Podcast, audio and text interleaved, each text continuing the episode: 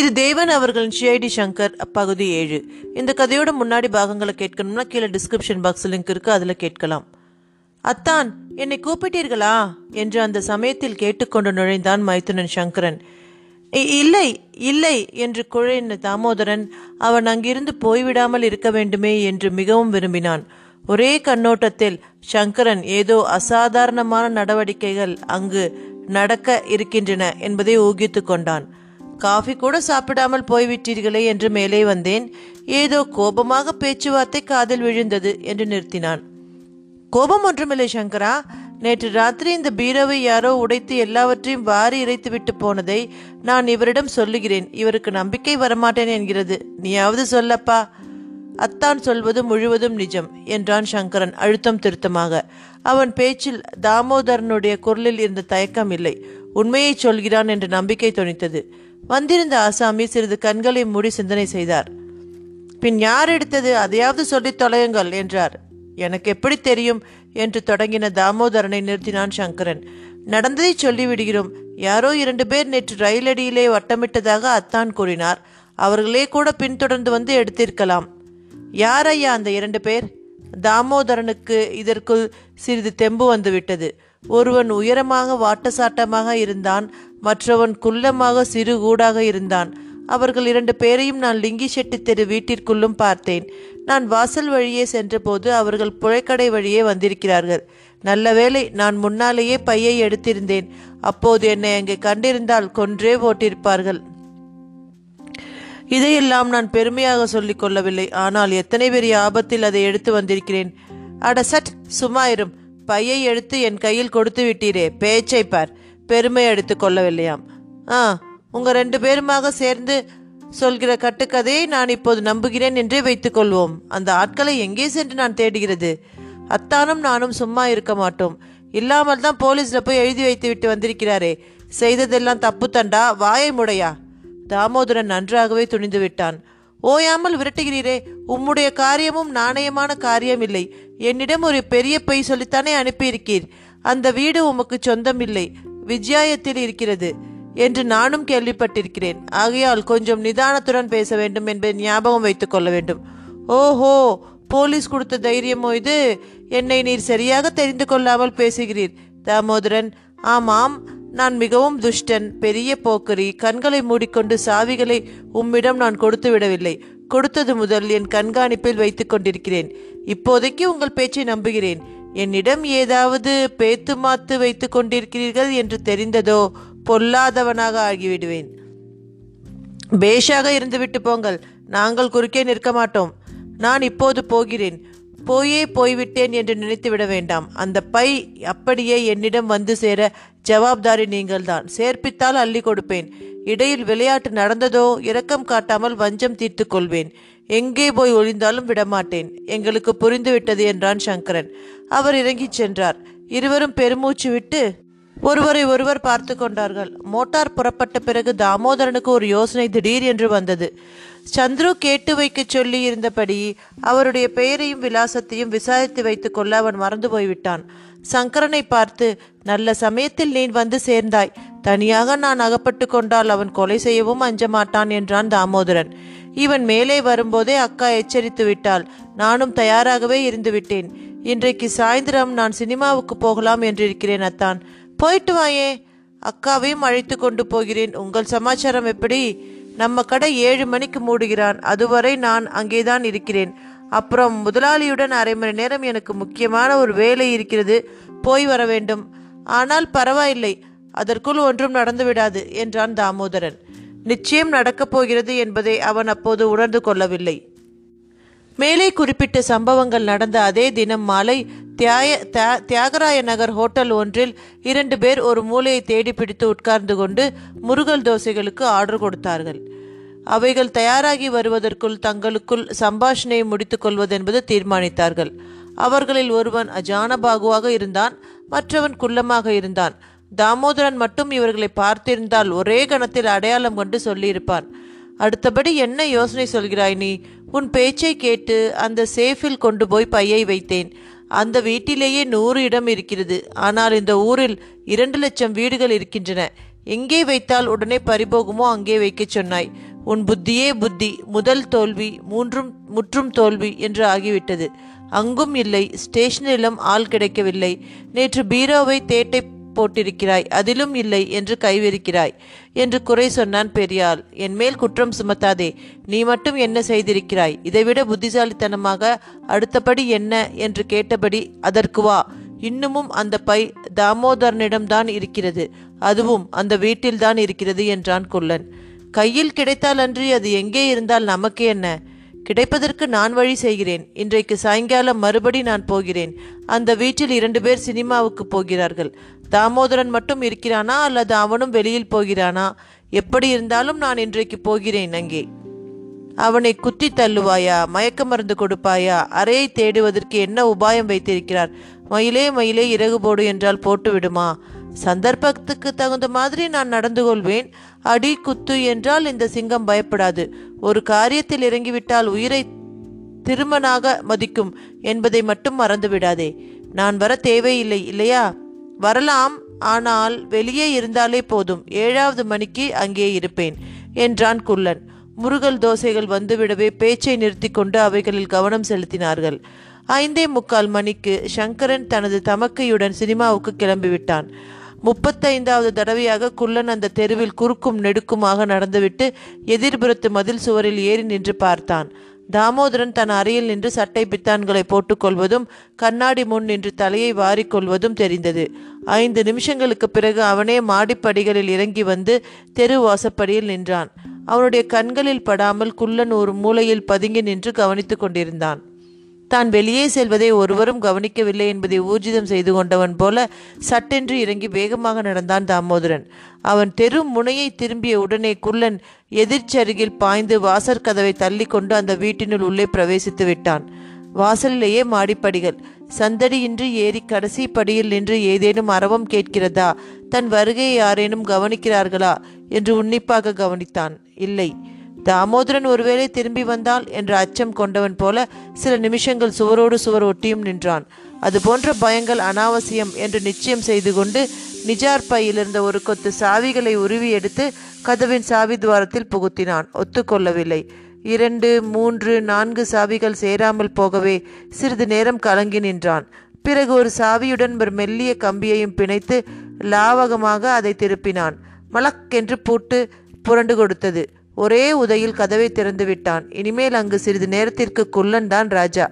அவன் வைத்ததுதான் சட்டம். இஷ்டம் போல அங்கே தேடி பார்க்கலாம். எதிர்ச்சருகில் தன் சகாவுக்கு துணை நின்று கொண்டிருந்த பெரிய ஆளுக்கு ஒரு ஆசை தோன்றியது. இவ்வளவு எளிமையுடன் நடைபெறும் காரியத்தில் தானும் பங்கெடுத்து கொண்டால் என்ன? முழு கியாதியையும் குள்ளனே பெற்றுக்கொள்ள விட்டு விடுவானேன் என்பது அவன் எண்ணம். இதை நிறைவேற்றும் நோக்கத்துடன் ஒரு அடி முன் எடுத்து வைத்தவன் மறுகணம் அந்த அடியை பின்னால் இழுத்து கொண்டான் எதிர்பாராத அபாயம் ஒன்று நெருங்கிக் கொண்டிருந்தது. ஆம் அந்த தெருவின் மூலையில் ஒரு இளைஞன் திரும்பிவிட்டான். வெகுமிடுக்காக நடந்து வந்தான். பெரிய ஆளின் மனதிற்குள் ஏதோ ஒன்று இவன் தாமோதரனின் வீட்டுக்கு தான் வருகிறான் என்று எச்சரித்தது. ஆனால் எப்படி அதை குள்ளனுக்கு அறிவிப்பது? ஒருவேளை இந்த இளைஞன் தாமோதரனுக்கு தெரிந்தவனாக இருந்து குள்ளனை மடக்கிவிட்டால் ஒரு ஆறுதல். குள்ளன் அவ்வளவு லகுவில் அகப்பட்டு கொள்ளுபவன் அல்ல. நன்றாக சண்டை போடுவான். வளைந்து வளைந்து ஓடுவான். ஜன்னல் வழியாக வெளியே ஏறி குதிப்பான். கூரைகளை தாண்டுவான். ஜலதாரை குழாய்களை பற்றி கொண்டு சரசரவென்று குரங்கு போல் இறங்கி விடுவான் எப்படியோ தப்பித்து கொள்வான். அவன் பயந்தபடியே அந்த இளைஞன் வீட்டு நம்பரை பார்த்து கொண்டு நின்றான். யாரையேனும் விசாரிக்கலாம் என்ற நோக்கத்துடன் சுற்றுமுற்றும் நோக்கினான். அதில் யாரும் தென்படாமல் போகவே தானாகவே விசாரித்துக் கொள்ளலாம் என்று திடமாக மாடியில் ஏறினான். டக் டக் என்ற பூட்ஸின் சப்தம் மாடி படிக்கட்டுகளில் ஒலித்தது. வெளியே செய்வதென்ன? வென்று அறியாமல் நகத்தை கடித்துக்கொண்டு நின்று கவனித்தான் பெரிய ஆசாமி. மேலே அரை கதவை திறந்து அப்போதுதான் அடி வைத்திருந்தான் குள்ளன். மின்சார விளக்கை போடலாமா வேண்டாமா அவன் என்று அவன் நிச்சயத்துக்கு இன்னும் வரவில்லை. மாடிப்படியின் மீது ஆள் ஏறி வருவது அவன் செவிகளில் வந்து மோதிற்று. உடலெல்லாம் திடீரென்று ஒரு நடுக்கம் எடுத்தது. தாமோதரனே திரும்பி வந்து விட்டானா இருக்காது அவன் பூட்ஸ் அணிந்து செல்லவில்லை என்பது ஞாபகம் வந்தது. வருபவன் தெரிந்தவனோ தெரியாதவனோ தைரியத்தை கைவிடாமல் அவனை சந்தித்து சமாளித்துதான் ஆக வேண்டும். இது போன்ற சந்தர்ப்பங்கள் அவனுக்கு புதிதும் இல்லை. ஒரு விதமான முடிவு செய்வதற்குள் அந்த இளைஞன் மேல்படியை வந்து அடைந்து விட்டான். அறையின் இருட்டிலிருந்து வெளியே படியில் நின்ற ஆளை கொள்ள நன்றாக பார்த்தான். தெருவிளக்கு ஒன்றின் பரவலான வெளிச்சம் மாடிப்படியிலிருந்து இருளின் தீவிரத்தை சிறிது குன்றச் செய்திருந்தது. இளைஞனுடைய தயக்கம் இந்த வீட்டிற்கு அவன் முதல் முறையாக வருகிறான் என்பதையும் அவனுக்கு வெளிப்படுத்தியது. வந்தவன் யாரும் இல்லை. சந்துரு கொடுத்த விலாசத்தை வைத்துக்கொண்டு தாமோதரனை தேடி வந்த நாராயணன் தான். அவன் சென்றது முதல் நடந்த விவரங்களையே சந்துருவிடம் அவன் விவரமாக கூறத் தொடங்கினான். நிதானமாகவே சொல்லலாம். நான் கேட்கிற கேள்விகளுக்கும் பதில் சொல்ல வரலாம். பொழுது விடிய இன்னும் மூன்று மணி அவகாசம் இருக்கிறது. நீங்கள் சொல்வதன் அர்த்தம் எனக்கு புரிகிறது. விடிந்தால் இந்த வீட்டு எஜமானர் என்னை பார்த்து விடுவார் தலையை சீவி விடுவார் என்பதைத்தானே ஞாபகப்படுத்துகிறீர்கள்? என்று கேட்டான் நாராயணன். அது மட்டுமில்லை பகல் வேளையில் எந்த விஷயம் சொன்னாலும் சப் என்று தோன்றும். இருள் இருக்கும் போதே சொன்னால் இரண்டு பங்கு மவுசு உண்டு. ஒரு பிசாசு கதையை இரவு பத்து மணிக்கு கேட்பதற்கும் பகல் பன்னிரண்டு மணிக்கு கேட்பதற்கும் எத்தனை வித்தியாசம்? எங்கே போயிட்டார்கள்? தாமோதரன் வீட்டை தேடிக்கொண்டு வந்தவர்கள். மணி இப்போது ஏழரை. ஆமாம் நான் சென்றபோது வீட்டின் வாசற்புறம் விளக்கு ஒன்றும் இல்லை. வெளி வாசற்படியை தாண்டின உடனேயே இடதுபுறம் மாடிப்படி. நான் அதில் ஏறிச் சென்றேன். மேலே சென்றதும் அரை கதவு திறந்திருந்தது. ஆனால் வெளிச்சம் இல்லை. தாமோதரன் இருக்கிறாரா? என்று கேட்டேன். அது பிசகு. மிஸ்டர் தாமோதரம் என்று அடித்து கூப்பிட வேண்டும். தெரிந்த இடங்களுக்கு போகிற போது தயங்கி பேசலாம். தெரியாத புதிய இடங்களில் தெம்பாக நடந்து கொள்ள வேண்டும். துப்பறிபவர்களுக்கு இதுவே முதல் பாடம். அப்புறம் உடனே பதில் வரவில்லை. இருட்டில் ஒரு ஆள் நிற்பது போல் மட்டும் தெரிந்தது. சற்று நேரம் சென்ற பின்பே யாரது என்று பதில் வந்தது. நான் தாமோதரத்திடம் ஒரு விஷயம் தெரிவிக்க வந்திருக்கிறேன் என்று பதில் சொன்னேன். உடனே அந்த அறையில் விளக்கை போட்டு விட்டான் அவன். வெளிச்சத்தில் குள்ளமாக ஒரு ஆள் மட்டும் நின்றான். சரி அவன் தாமோதரன் இல்லை. வேறு யாரோ ஒரு ஆள். என்ன நடந்தது? மலமளவென்று சொல்லும். என்ன விஷயம்? என்னிடம் தெரிவிங்கள் என்று அவன் அழைத்தான். நான் அப்படி ஒரு வார்த்தையில் முடித்துக்கொள்ள விரும்பவில்லை. இரண்டாவது அவன் இருந்த அறை சூழ்நிலை எல்லாவற்றையும் கவனித்து உங்களிடம் தெரிவிக்க வேண்டும் என்ற ஆர்வத்துடன் உள்ளே நுழைந்து விட்டேன். அவன் உட்காரச் சொல்லும் முன் ஒரு நாட்காரில் உட்கார்ந்து தாங்கள் தானே தாமோதரன்? என்று கேட்டேன். மிகப்பெரிய இமாலய தவறு. அப்புறம் அவன் ஆமாம் நான் தான் என்றான். கஜ போக்கிரி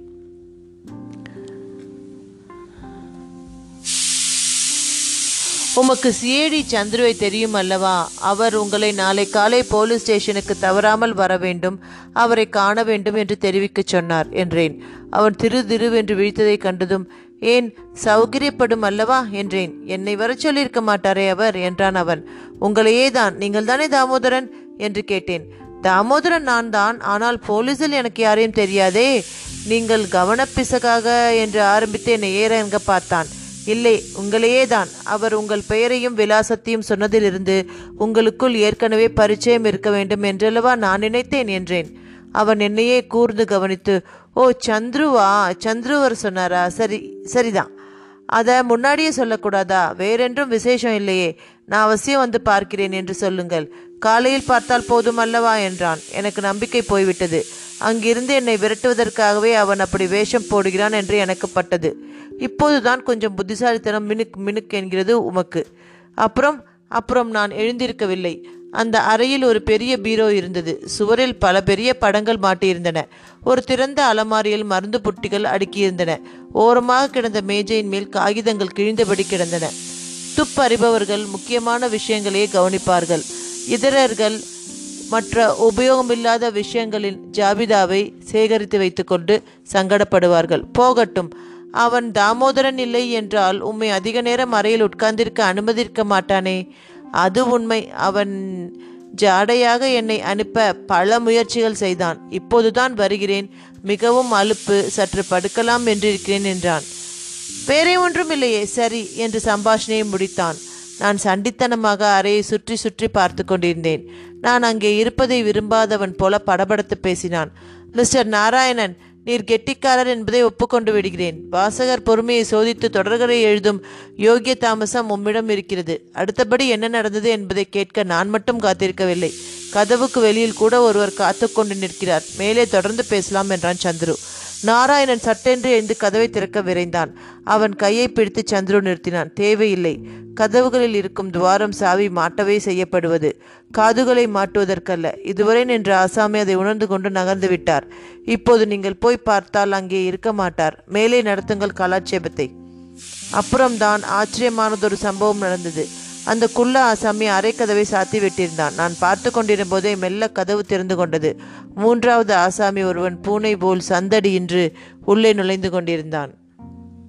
அவனை பார்த்ததுமே எனக்கு பகீர் என்றது. ஏனென்றால் அவன் முகத்தில் குரோதம் கொதித்து கொண்டிருந்தது.